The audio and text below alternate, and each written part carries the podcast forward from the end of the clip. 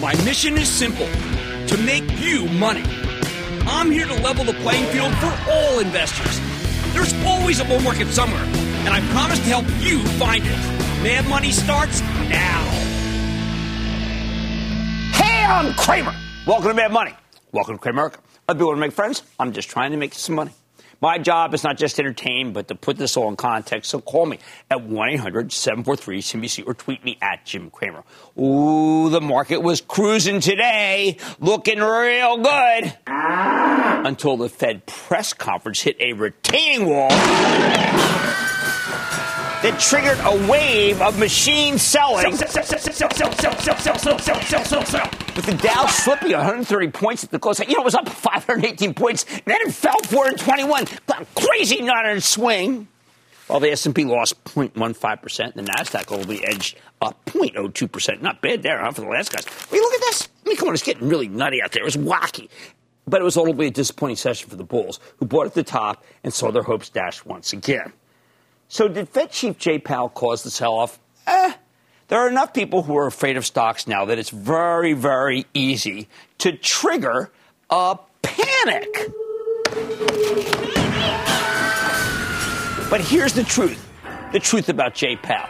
He's smarter than his critics, and he knows how to do his job. He knows the economy's running too hot, and he needs to slow things down without causing a serious recession, something his critics seem to want. He's not trying to cater to the people who want easy money forever, or the inflationistas who want him to immediately hit us with a 50 basis point rate hike that would cripple the economy. You know what that's called? Prudence. The critics, especially those who don't care at all about how much our inflation is caused by COVID and supply chain disruptions, simply want someone to take a jackboot to the carotid artery of the market. Oh, yeah, and the economy. They want Powell to be judgmental, the opposite of prudence, and promise to raise interest rates repeatedly by, to stamp out inflation by strangling the very life out of business. Then there are the bulls who want permanently low rates because it's easier for them to make money. My takeaway, it's kind of like Aesop's fable. Please all, you please none. If you're a central banker, you're doing a pretty darn good job if you're making both the Hawks and the Doves angry. And this guy is. When it kills someone, anyone, anyone who comments on the Fed to give this terrific guy an attaboy, he's not some live action drama. This is not Federal Reserve season two, Powell's back and he's bigger than ever. We're talking about a public servant who's very good at his job, which is rarity in this day and age.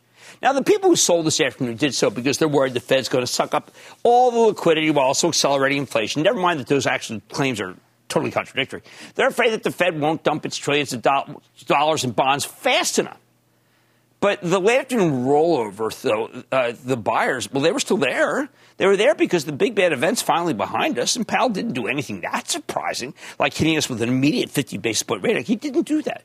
There just weren't enough buyers to staunch the bleeding from the aggressive sellers who came in with their machine guns and obliterated everything that had been going up on strong earnings. That was the dispiriting part of the session. The sellers reacting to the much more hawkish Powell tone in the press conference compared to the dovish tone in the statement ended up getting the last word. So, I mean, we could say, oh boy, what a bad day. That just happened to be where, when the bell rang. So when it comes to stocks, not Jay Powell's style or demeanor, which side is correct, the Bulls or the Bears? Honestly, neither. If you're buying companies that make and sell valuable things for a nice profit and return some of those profits to shareholders, I think you're going to do just fine. If you're still buying companies that make no money but grow fast, you won't do fine at all because Powell's not on that team anymore. Now, the stocks of big companies went down too, but unlike the SPACs and the IPOs of the last year, I think they'll be able to bounce back once the S&P futures finish their butchery. Aha, you may ask, aren't companies doing badly already? Isn't Powell going to have to destroy the economy in order to stave off inflation? Regardless of what he said today, shouldn't we sell everything? Isn't that why we had a resumption of the same sell orders that pushed us lower on Monday and Tuesday, the moment Powell went off script and riffed about rate hikes? I think the answer actually is no. I want you to consider the following. We're now a couple of weeks into earnings season. Let's go over the scorecard. Right now, the major companies that have reported, we've seen a huge number of upside surprises, sustainable upside surprises. Doesn't mean their stocks can soar when there are high explosives coming at your way, hurled by the program howitzer sellers. But it will matter when the selling stops. Since earnings season began, we've had beat and raise quarters from Johnson & Johnson, American Express, Procter & Gamble, IBM, Texas Instruments, United Health, Microsoft, Verizon, Travelers, Raytheon, 3M, and Wells Fargo. Okay, we've had some downside surprise from Boeing. It's terrible. Netflix, all right, and you know, uh, GE, eh, at JP Morgan, which was really more of a taper tantrum thrown by a guy who runs the bank. So that's the actual rundown right there. Many more huge capitalization companies doing well than Bailey. That's it, okay? Now you can say, so what, Jim? They bad. Good ones do bad. The bad ones do bad. And that's what happens when Powell speaks. Uh, don't you see that, Jim? I mean, can't you see that's the future? No. I'm not so sure. I don't like to grade myself by where the sell programs went out. If you're in investing for the long term in the kinds of solid companies I keep recommending, and that's these, then a lot of what caused the market to plummet was just inside baseball. The machines, and they were machines that just kept firing off seller after seller for bids could could rise up. Well, they don't know anything about this list of upside surprises. They don't have any understanding that some companies are doing better than others because they just regard all companies the same, as if they're like wheat or corn. All I know is that those sellers spoke last them. Tomorrow, when we go back to valuing individual companies, I think it'll be more of the same that we had of late. The world changed in November when Powell told you he'd soon he'd be done stoking the economy. He's done. If your company can still make things and sell them at a profit in a rising interest rate environment, these, because rates really went up big today, don't let these high speed sell programs scare you away from value. But if we get a bounce, and we should, because we have only been this oversold on that S&P oscillator that I like four times in six years, four. And all but the COVID crash was a terrific buy opportunity. So if we get that bounce that I'm expecting, please relieve yourself of the SPACs and the recent IPOs and the junk, the hundreds and hundreds and hundreds of clunkers. As you'll see later in the show, despite the decline, we still couldn't find many that are worth buying, and there's so many that are worth selling. Here's the bottom line. Fed tightening cycles are bearish. The Fed is no longer your buddy pal friend. Jay Powell's not going to bail out you out of any crummy companies anymore with easy money. He's going to crush you if you're in these SPACs and these IPOs. The Fed put, it's dead. But that doesn't mean everything's bad. It merely means there are fewer ideas that are good. They still exist, though. You just have to know where to find them. Elliot in Illinois, please. Elliot! Booyah, Jim. How you Booyah! doing? Booyah! So, I got a question on a stock that a lot of people said was going to be a reopening play. I bought it in September of 21. It's been trading sideways since. I think it's all about profitability with this company. What do you think about Uber? Give me some good news, chill man. Oh, the chill man be hurting here because that doesn't fit the new reality. Uh, that's a company that is a very good company, but it loses money. And I'm no longer inclined to recommend companies that lose money on the show because I want what I call viewers. And in Indiana, and Jim, thanks for taking my call. okay, thank you. Trying to figure out how to buy on a dip for a reason and not just buy on any old dip. Could you talk about that through the lens of Estee Lauder, which is what you like? 20 Listen, were you in our, my morning meeting this morning with Jeff Marks? Yeah. The- we were sitting there saying, okay, what level? I keep because I want Estee Lauder so badly because I think the word about Fabrizio Freda and they're terrific coming in. And Jeff keeps saying, Jim, it's still too expensive. It's so expensive. It sells at 39 times earlier. And I keep saying, no, you got to buy. You got to buy. He says, no, not yet, not yet. We are in the throes of looking about where we first bought it, which is a little bit lower. You know, we sold it really high. We are on the verge of making the move in Estee Lauder, and that's what you got to do is be a member of the investing club. I cannot believe that you mentioned that stock. That was the one that we were going hammer and tongs today. So anyway, look, good ideas exist. There's just fewer of them. You got to know where to find them. But look at all these. Hey, you've heard of every one of these. com- Every one. Oh man, money tonight. Wall Street has been an absolute roller coaster. So is it time to start putting some money to work? And where should you look? I'm doing some screening to try to find those smaller ones that you like, but I gotta have profitable ones. I don't like those other ones anymore. Oh, by the way, in the SPACs, I know where you live. Anyway, I'm hunting for opportunity. I'm revealing a corner of the market that can help your portfolio compute futures. Uh, Qualtrics reported after the bell. I'm digging into the numbers with the company's top branch. You have to use a different kind of subscription accounting. It's actually profitable on that basis. But you know what? Uh, the SPACs, the IPOs, the Fed put, it's over. Stay with Cramer.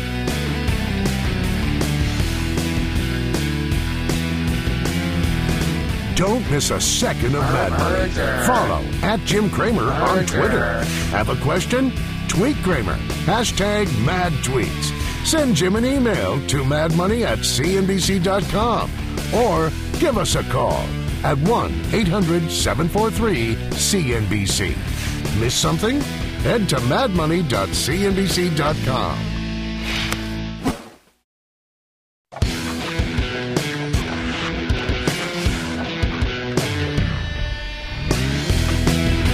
It's, they started pretty cool, right? But now it finished another down day in the wake of the big bad Fed meeting. So we decided to get a little more optimistic. We think it's time to sort amongst the rubble given the incredible declines that we've had and now oversold conditions that exist, to see if it lasts. There aren't some higher quality bargains somewhere. The last couple months have been an absolute bloodbath. Ever since late November, I've been warning you to circle the wagons around boring companies that make real things and provide real services and generate real profits. The investing club is sick of hearing that. I don't care. It's right. If you took that advice, your portfolio has not necessarily made a lot of money, but it's held up much better than those who tried to stick with the formerly high flying stocks with no earnings that have been annihilated. But in some nooks and crannies, I think the selling is actually going too far too many babies getting thrown out with a small cap bathwater, perhaps. So I want to start searching for bargains in the hardest hit groups, simply because the declines have been so severe. Remember, some stocks actually do get cheaper as they go lower. So how do you gauge what may actually be cheap? Well, what we did is this. We ran a screen, a very basic screen. We took a look at the Russell 3000, 3,000 largest publicly traded companies in America, and we searched for any stocks that are both down 50% from their highs, okay, 50% or more, and that also sell for less than 50 times earnings. Down 50, less than 50. In other words, we want huge discounts, but we also want quality companies that are actually profitable, meaning their stocks got cheaper as they went lower. Now, within the Russell 3000, there were 2,446 stocks that are large enough for us to talk about on air.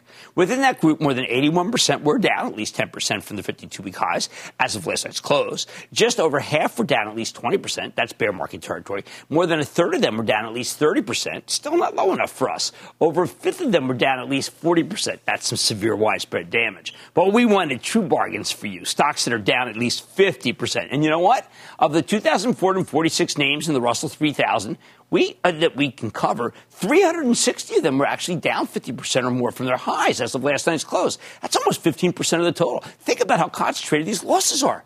Now, for the second screen, though, how many of these down 50 percenters also sell for less than 50 times sales? I mean, times earnings, not sales, times earnings. Well, okay, five of these didn't have any consensus earnings, so we don't know for 2022. So now we're down to 355. Within that group, 205 of these companies are expected to lose money this year. We don't want any of those. We've now got a clean list of 150 stocks out of 3,000 that are both down 50% and are also profitable. But maybe profitable is not enough. We want names with genuine value that suffer less than 50 times earnings, even though 50 times earnings is still pretty expensive. And lo and behold, in the end, we were left with 110 stocks that made the 50 50 list, down 50% from the highs and trading at less than 50 times earnings. Frankly, you know what? I got to tell you, out of 3,000, I thought that 110 was, wasn't bad. I mean, 3,000 down 110. It was a heck of a lot more than we expected. I didn't think anything we've gotten that cheap. In a tough tape, this is the kind of screen that is the starting point, though. It's not any more than that. Now I'm giving you the starting point. Let's take a look. Now, 11 of these large capitalization companies with valuations north of 10 billion, and that includes Moderna, you know them, Zoom Video, Biogen, Twitter, Rocket Companies, Viacom, CBS, Pinterest, Etsy, Discovery, Enphase, and Clarivate. So you've got COVID era darlings like Moderna and Zoom, where Wall Street's now concerned about a future post pandemic slowdown. Biogen's the drug company with a seemingly sketchy Alzheimer's drug that you know I don't think is good. That got approved last summer. Stay away. You got a pair of downtrodden social media stocks that have some interest to me Twitter and Pinterest. Rocket, largest mortgage company in America, really tough to own with the Fed, uh, Fed about to tighten. Forget about it. You just can't do that. As for Viacom, CBS, and Discovery, they're only on the list because their stocks got bid up ridiculously high by a hedge fund that was manipulating the market. So Clarivate, that seems interesting, right? It's a life science tech play. I don't really know it. I'm cracking the books on it. That leaves us with Etsy and Enphase, both names that we called out from the CNBC Next Gen 50 Index on Monday night. Etsy for e-commerce, very good. Enphase for solar, I like. I think those are actually buys. This is a pretend, pretend, maybe just give it some time.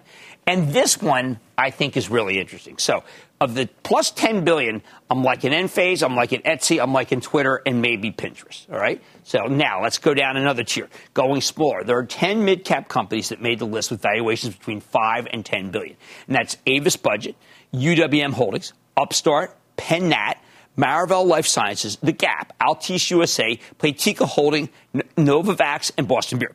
Avis, the rental car business, has seen its stock fall 70% in the last three months.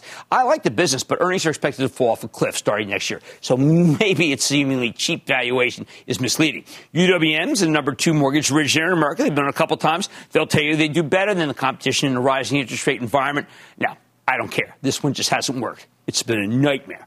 Upstart's the company that uses artificial intelligence to make FICO scores obsolete. This stock got bid up way too high during the fintech love affair. Now it's back down. I don't know if it's cheap, 43 times earnings, but they're real. Okay? So we're going to stick with that. Penn Nat made a big bet on online sports gambling, an industry that's way too competitive for me right now. Maybe after COVID and before the big giveaways to get customers in, it's good. I don't know. I think so.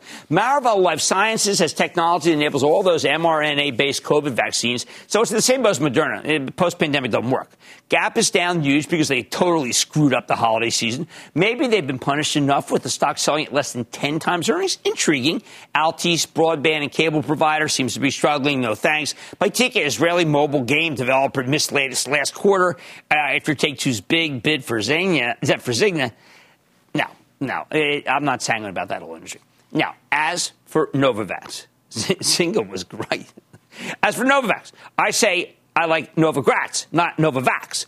Uh, no, thank you. They, I really haven't been able to get the FDA approval that they've been telling you they're going to be able to get for the COVID vaccine.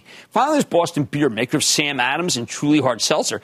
Earlier this month, they hit us with a negative pre-announcement because the hard seltzer business has gotten way too competitive. Boston Beer's in the penalty box. Well, I don't know. So I got Upstart, okay? Better than a sharp stick in the eye. How about the remaining 89 companies that made the list, the ones that are smaller than 5 billion? I'm willing to stick my neck out on a bunch of these. Revolve Group is a digital apparel retailer I think has been unfairly punished. The last quarter was excellent. Hey, speaking of retailers, you got Bed Bath & Beyond. You know I think that that is worth a lot more than it's selling for. Ollie's Bargain Outlet, I like that. Nordstrom, but family owned. In a world where even Kohl's can catch a not one but two takeover bids, these could all be worth more than we think. As a member of Ollie's Army, I can't resist that stock. I also think Bed Bath & Beyond Amazon's Buy Buy Baby unit is worth the price of the entire company. Call me good, good, good. Okay, now, I'm also enticed by Corsair Gaming, the computer hardware play, with its stock down at 12 times earnings. Hey, Logitech had a lot of great things to say last night about gaming. We spoke to them, right? And they're a partial competitor. Unfortunately, this one got bit up by that meme stock crew. Think AMC and GameStop. And after that Corsair pump and dump was over, it never came back. There's also Cerence, an automotive tech supplier that has contracts with nearly everybody in the industry. As the uh, automakers overcome the semiconductor shortage and ramp up production, I bet this one bounces back. I kind of like that. All right? Finally, there's Torrid. Uh, a direct-to-consumer brand specializing in plus-size apparel. Symbols Curve, CRV. Stock's been hard hit after a pair of negative uh, updates in the last couple quarters, uh, last couple of months actually. But these problems were COVID-related. Torrid's an eight-dollar stock that's expected at one dollar per share. That could be a winner. So I'm going to circle Torrid. Here's the bottom line. After the seemingly nonstop pummeling, we finally have a bunch of stocks that are cheap enough to buy. But alas, I remain committed to my mantra. You need to buy the stocks of real companies that make real things and sell them for big profits that they then return to shareholders via dividends and buybacks. We're done with all the SPACs, with all the IPOs, and thousands of other stocks that just lose money in an environment where interest rates are going higher and the Fed is not your friend. But, hey, I found almost a dozen stocks out of 3,000. Getting there. Stick with Cramer. Coming up, is the market showing a soft spot for hardware? Don't hit Control Alt Delete on the PC makers until you hear Cramer's take on the cohort. Next.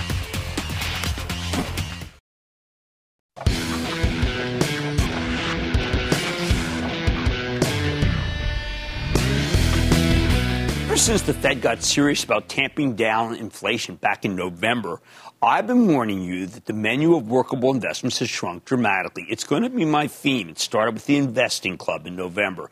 Out of the recent IPOs, the fast growing new tech stocks and the miserable SPACs and scams in which boring, tangible companies that can turn a profit and even return those profits to shareholders do exist. And we keep looking for them for you. Even if new tech is out, I think old tech has a place in this new market. Which brings me to two large PC makers that are cheap as all get out Dell Technologies and HP Inc.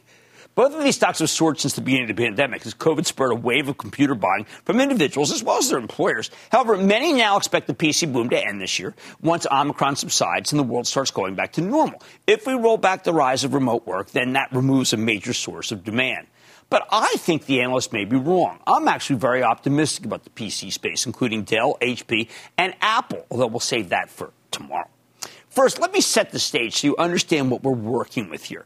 We'll start with Dell, which was taken private by Michael Dell and Silver Lake Partners way back in 2013. Company came public again at the end of 2018, and I immediately pounded the table on this one because I liked Michael Dell so much and because I said it was too cheap to ignore, trading just six times earnings. Turned out to be a very good call. Since I recommended Dell in January of 2019, the stock's given you about 150% gain. S&P's up 65% same period. Most of those gains have come over the last year and a half because the rise of the stay at home economy has been very good for business. Dell had record sales in their 2021 fiscal year, which ended 12 months ago. And it looks like they're going to re- uh, break the record again in the 2022 fiscal year. The story is actually pretty simple.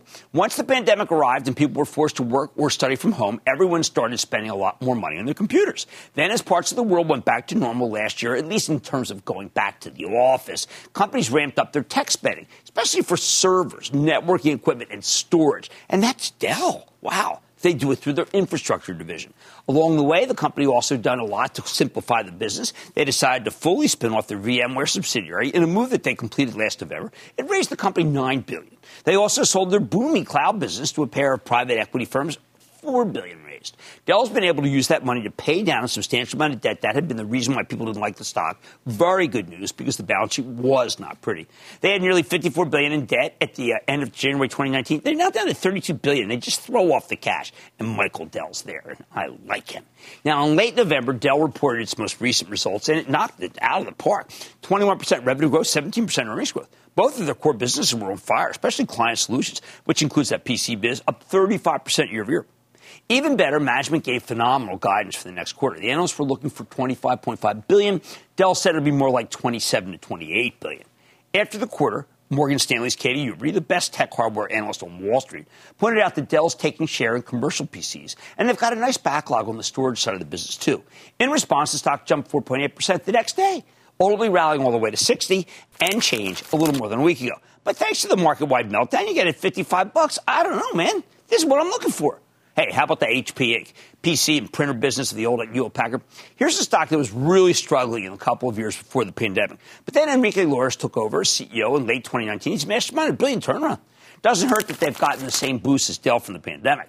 If there's one wrinkle here, it's the attempted Xerox merger orchestrated by activist investor Carl Icahn. Very weird situation. Smaller company trying to buy a big one. Ultimately, HP rejected the offer, and to appease Icahn, they also announced a major value creation plan that included a massive 15 billion with a B buyback. At the time, that represented roughly half of company's market cap. Fast forward to the most recent results in late November, HP smashed the estimates 9.3% revenue growth, phenomenal 52% earnings growth. They also gave you very bullish earnings guidance for the next quarter and the full 2022 fiscal year. We spoke to Enrique Lores on the show the night of the report, and he said he's seeing strong demand across both consumer and commercial clients. He also talked about some, uh, eyeing some acquisitions this year in order to build more of a growth portfolio. While the stock jumped in response and climbed much higher after that, it's now giving back all those post quarter gains, again, because of the sell up. Now, the big risk for both Dell and HP here is that PC sales will slow down after two years of COVID fueled growth. A lot of people think that's going to happen. Pretty much everyone expects a PC slowdown this year. I, I, look, they're not going to be wrong. Microsoft said it last night. Their Surface tablets were one of the least impressive lines, up just 8% compared to 20% for the whole company. So, yes, the PC uh, slowdown is coming. However, there's more to the story because not all PC businesses are created equal. I think Dell and HP sales may prove to be more durable. When the analysts talk about PC slowdown this year, they're focused on the consumer, not the enterprise, which is huge for these two companies. I think the work from home trend benefits Apple more than these two. But if you want, you know, if you think we're about to have a back to back, a back to work trend, well, they're going to be winners. At the same time, they've both got substantial backlog thanks to the semi shortage, crimping production. That means PC sales could end up being better than expected this year, simply because Dell and HP aren't fulfilling all the orders they could complete in 2021. Second, mitigating factor these companies make more than just computers. HP's got a huge printing division that sells tons of consumables. Dell has its infrastructure solutions group that sells servers and networking equipment. In other words, they're broader plays on enterprise tech spending, not just consumer PC business. Those two differences make these stocks cheaper than they seem. Third and most important, I think Dell and HP are perfect stocks for the current moment, where Wall Street suddenly appreciates shareholder friendly companies with cheap stocks. It's hard to find a better value than these two. Dell, 6.4 times next year's earnings, HP, 8.5 times next year's numbers. And keep in mind, they're both constantly shrinking the share count. Meanwhile, HP sports you a beautiful 2.8% dividend yield. They're committing to buying back at least $4 billion worth of stock in 2022 fiscal year. Dell doesn't have a dividend, but as they pay down debt, they could get more aggressive with their buyback, something the chief operating officer hinted at when he spoke at an industry event in December. Bottom line, even if Dell and HP can't repeat the kind of explosive growth they had last year, these two value stocks should be able to thrive this year, even with Jay Powell not being on a lot of the stuff side. Uh, and that's because value is very much back in the style of the Wall Street Fashion Show. And these two, they have it in spades. Let's take calls. Let's go to Mark in Florida. Mark. Hi, Jim. I'm enjoying the Investing Club emails and videos. Thanks oh, for those. thank you. 1020. We did some really good ones today. That's if you join the club. It's exclusive to club members. 1020 morning meeting. You can get it. Please watch it. We even got it working now on the mobile. How can I help? Uh, all right. My question's about Workday. Their most recent earnings were a 28% beat on estimates, and I took profits. I've been looking to buy back in, but lately there's been recent downgrades, heavy put buying, and price target reductions. I don't see a reason why. Where do you think it's going from here? Look, I think it's again because of the Fed. We're, what we're targeting companies that are selling at more than 50 times earnings have been problematic, even if they're great companies.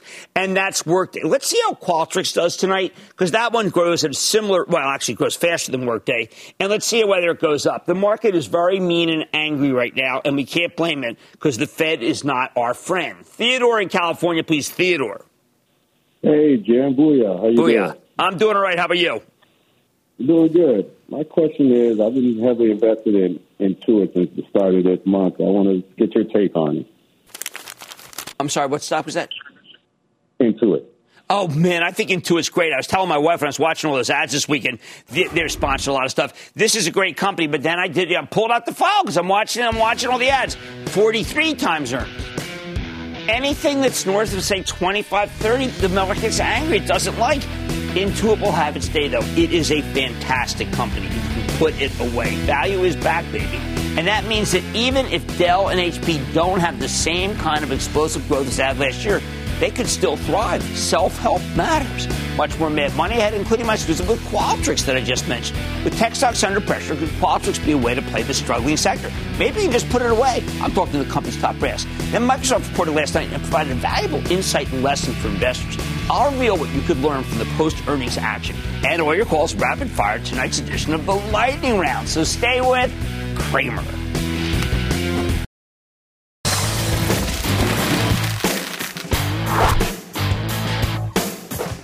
Tonight we got a very interesting test case on our hands when Qualtrics, symbol XM, reported after the close. Now this is an experience management software company with a stock, it's fast. The stock's been obliterated over the last couple of months, down nearly 50% from its member highs, like so many other the software plays.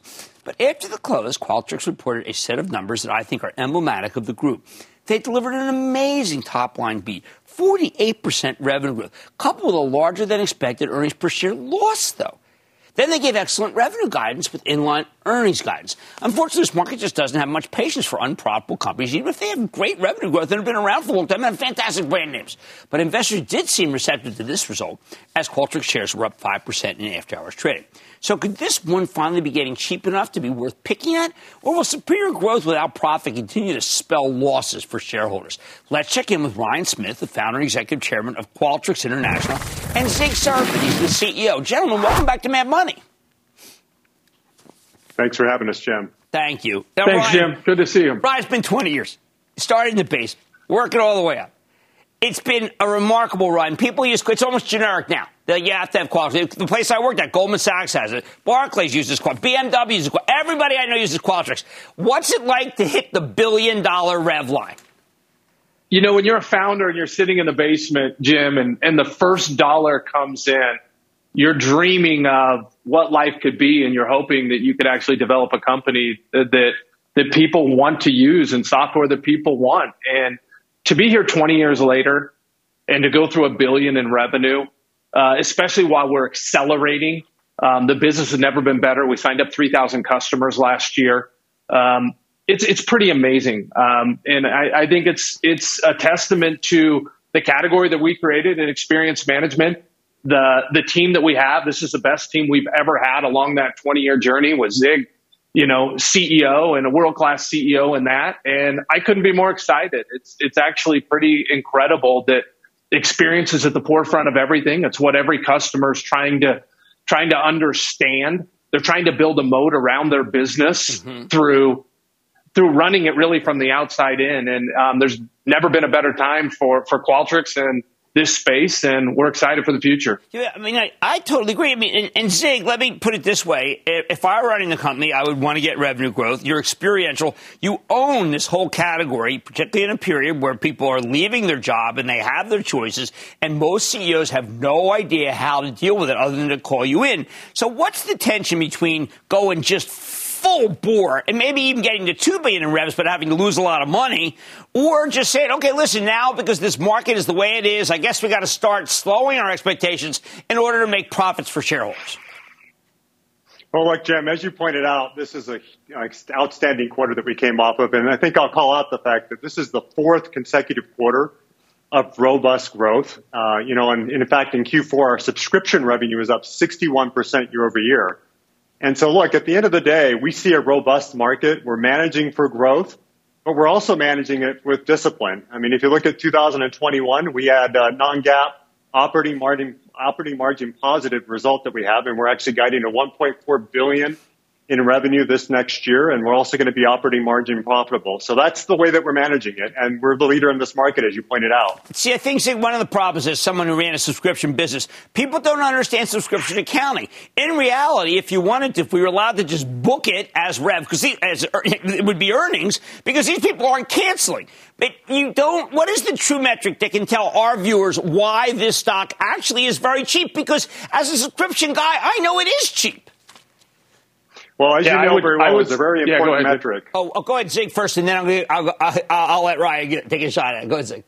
There's a really important metric, which is your net, net, net, net recurring revenue growth, our NRR, 128% this last quarter, right? And that's actually a sign of the fact that companies are expanding and they're building on our platform. There's CEOs that are actually taking their entire company and they're saying, let's standardize on this platform because we want to be able to use this to be able to get a 360 understanding of our customers. We want to get connected to our employees and we want to be able to make much better decisions in the way that we run our business. And so that's a really important metric. 128%. That's a record metric and it actually, I think, illustrates the core health of this business. Well, I mean, I think, and again, what people, I saw this happen with the people, the companies that were first in, in uh, customer relations management, and then the companies that were in HR, and people like had one of these squalls like we have right now, uh, where people only want companies that make a lot of you know, big dividends and stuff. And what happens, Ryan, is, is people say, you know what, I don't want to win, the, I don't want the category winner. That category winner is never going to make any money. But isn't it the truth? That you're making fortunes. It's just you're spending to get even bigger, which is what I would want as a growth manager.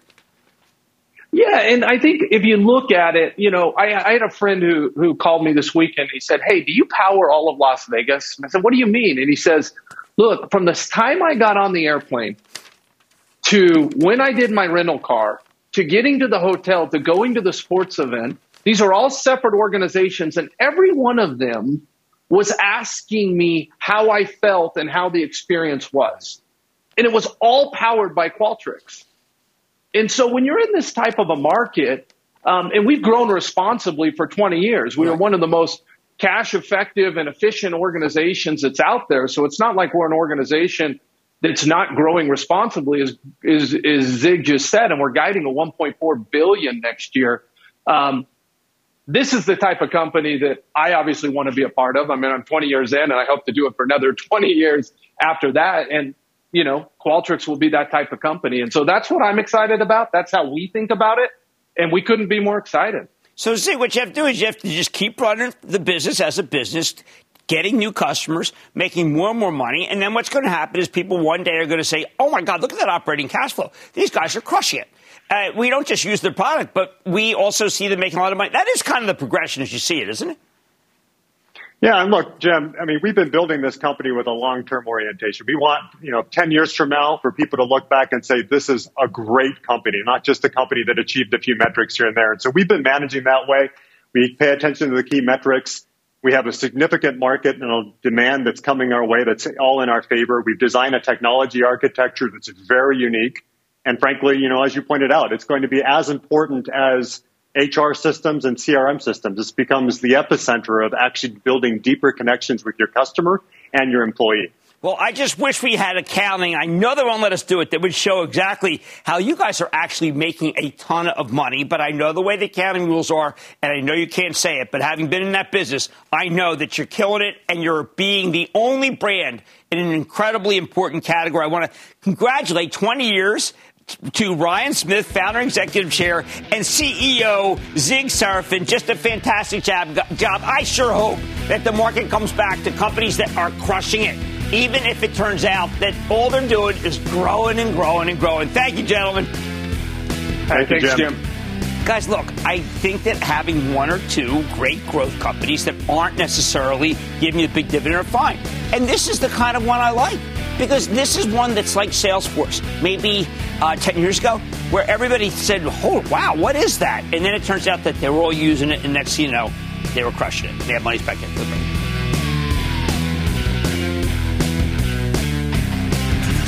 Stick around. May I make a suggestion? I would stay with him.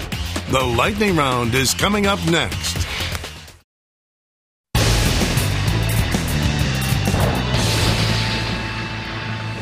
It is time. Time for the lightning round. What's up, Broncos? One of the simplest things about Play. And then the lightning round is over. Are you ready? Skinny Dang. Time for the lightning round. Chris Start with Jeremy in Florida. Jeremy.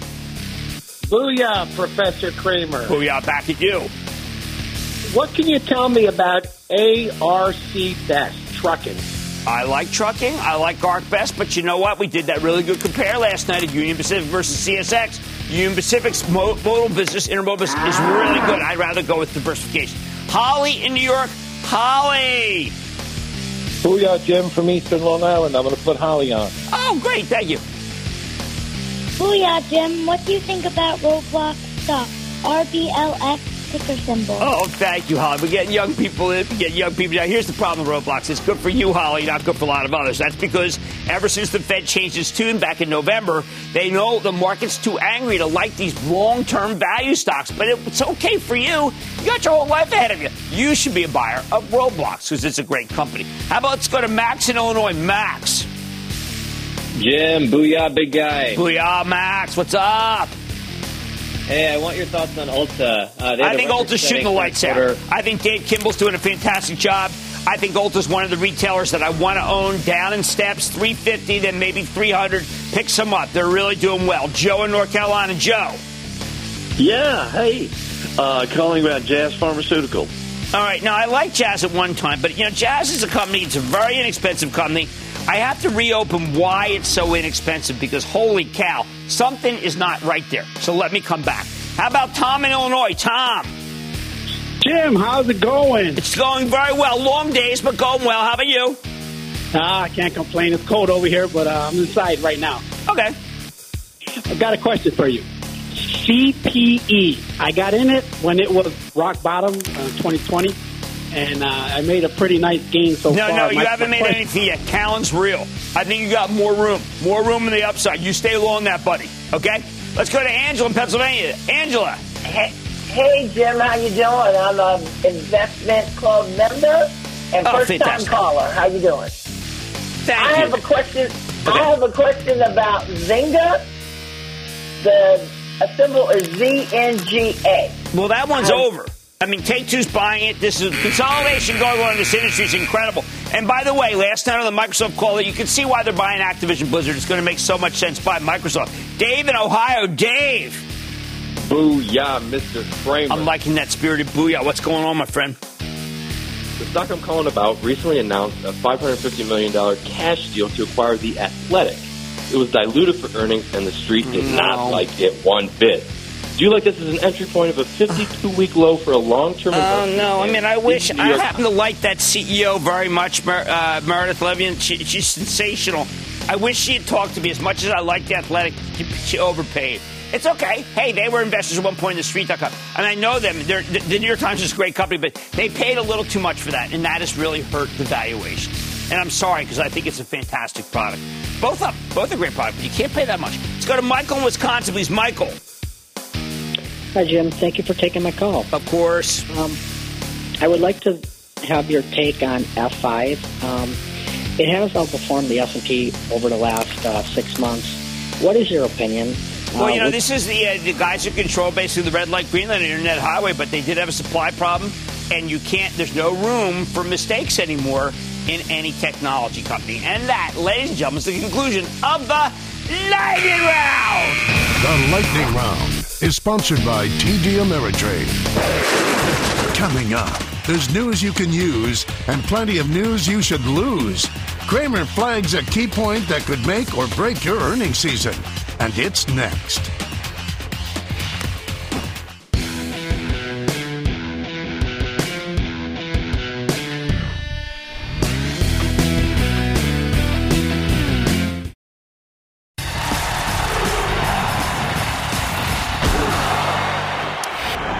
Listen to me. If I were running a class, a trading class, not a class on investing like I do, trading class, I'd start by wanting you to curb your impatience during earnings season.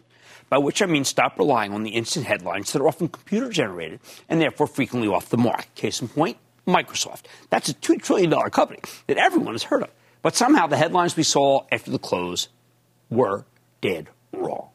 Now, if you can't rely on the headlines for something that's iconic, how can you rely on them for anything else? As is always the case, Microsoft released a dry statement about how it's doing. That's the actual earnings report, in keeping with their typical bare bones style. They even did throw in an outline of deeper, deeper critique of the world and how Microsoft's addressing huge global problems. But finally, as the conference call went on, they told us what they're doing and will do in the tasks at hand. That's been Microsoft's style ever since Amy Hood became the chief financial officer in 2013. I feel like I've known Amy forever because she was a heavy hitter at Goldman Sachs in the previous century. She's meticulous, she's rigorous, and she doesn't suffer fools gladly, thank heavens. Amy orchestrates her conference call part, because uh, Satya Nadella starts it, her part so perfectly, so consistently, that you know when you get to about the half hour mark, she's going to tell you how things are really going in all of Microsoft's key divisions. And then she will tell you what's going to happen in the future. Yes, she gives you the forecast. It's the guts of the conference call. And for any stock junkie like me, it's riveting because when a company puts up flawless results over and over, any miss on any line will be regarded as a huge and perhaps negative surprise. Once again, though, that didn't happen. Instead, we got great commentary, and I think she was giving analysts the green light to raise their estimates, in part because their Azure cloud business is on fire raise it to the point where it could actually accelerate later this year. Is that really so hard to get your head around? Well, apparently it is, because initially, right after the bell, before that conference call began, we got a host of headlines, not from the company, but from the reporters, some of them computer generated, about how Microsoft's growth was slowing. And the epicenter of that slowdown was none other than the cloud business. Yep, Azure. The engine that's driven the last 100 points of the stock's run had supposedly run out of gas, according to the headlines, which meant that Microsoft had to be sold nine ways to Sunday, which it was. These stories made you feel like this would be another Netflix level catastrophe. So, if you look at the chart, you'll see this gigantic dip down, all right, right here.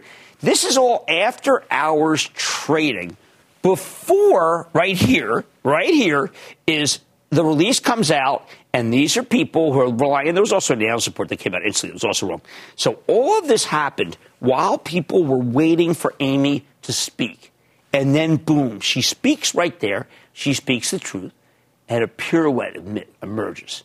This was a senseless decline, and it cost people like you fortunes, and it's my job to stop that. How do you protect it? Protect against these harebrained moves? Simple. You have to do the work. I call it the craft, actually. And recognize that nobody will have any idea how Microsoft's doing until you get to the part in the conference call where Amy Hood gives you the guidance. That's what the professors were all waiting for. That's how they knew to come in. That's how they picked off the losers. It's why the stock came right back up after the initial headline-induced pullback. Investing is hard enough when you've got to, figure out if the company has met or failed to meet expectations for the quarter. Why make it even harder for yourself by relying on premature stories that contain out-of-context or outright wrong information, especially when those stories are often written by a computer to beat the other computer-generated stories, even if they are not correct?